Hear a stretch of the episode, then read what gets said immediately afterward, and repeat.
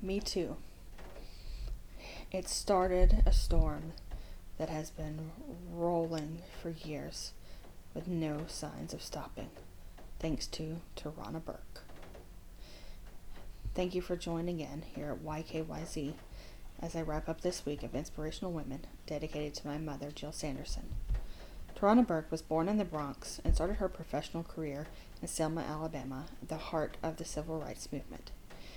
She founded Just Be Incorporated, a nonprofit that focused on the overall well being of young women of color.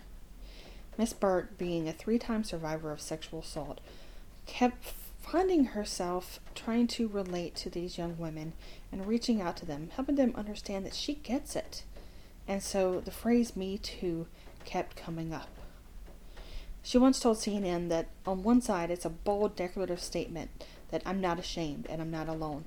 On the other side, it's a statement from survivor to survivor that says, I see you, I hear you, I understand you, and I'm here for you or I get it. Her accolades are numerous, and she has helped women around the world speak out.